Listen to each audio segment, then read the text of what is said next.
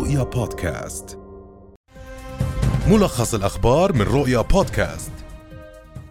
انطلقت مسيرات في العاصمة عمان ومحافظتي إربد وزرقاء اليوم للتعبير عن الرفض الشعبي لإعلان نوايا الطاقة مقابل الماء الموقع بين الأردن والإمارات والاحتلال الإسرائيلي. وفي عمان دعت الحركة الشعبية للتغيير إلى مسيرة انطلقت من أمام المسجد الحسيني في وسط البلد بعنوان رفض الاتفاقية العار الماء مقابل الكهرباء.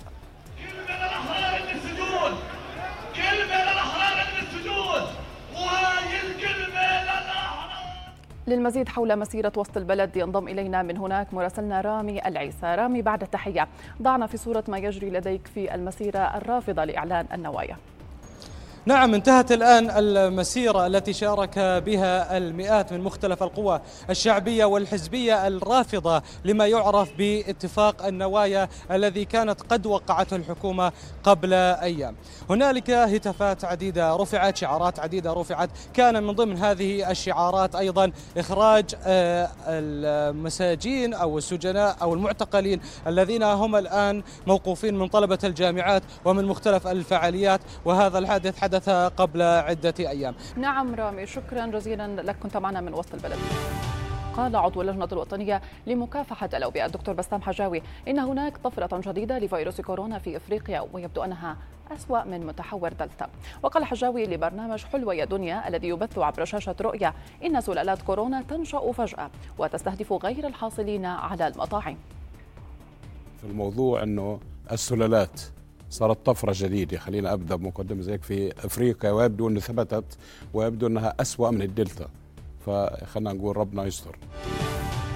دعا المركز الوطني للأمن وإدارة الأزمات المواطنين والمقيمين إلى ضرورة تلقي لقاحات كورونا بجميع جرعاتها. ودعا المركز أيضا إلى عدم الالتفات إلى الشائعات والمعلومات المضللة والمغلوطة. وشدد المركز على أهمية ارتداء الكمامة والابتعاد عن أماكن التجمعات والتزام سبل الوقاية والسلامة العامة.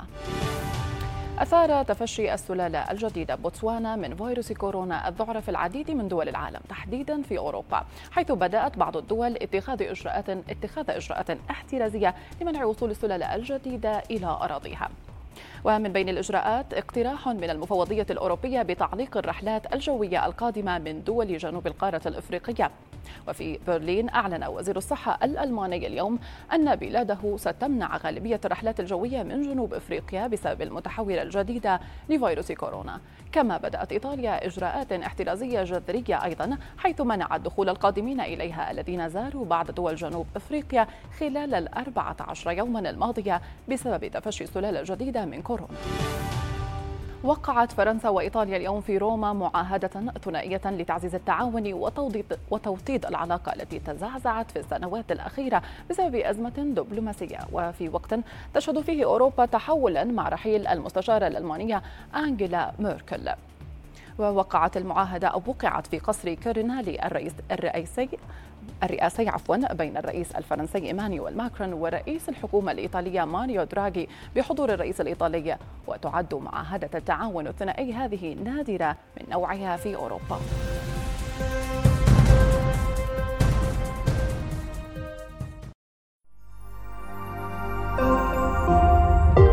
رؤيا بودكاست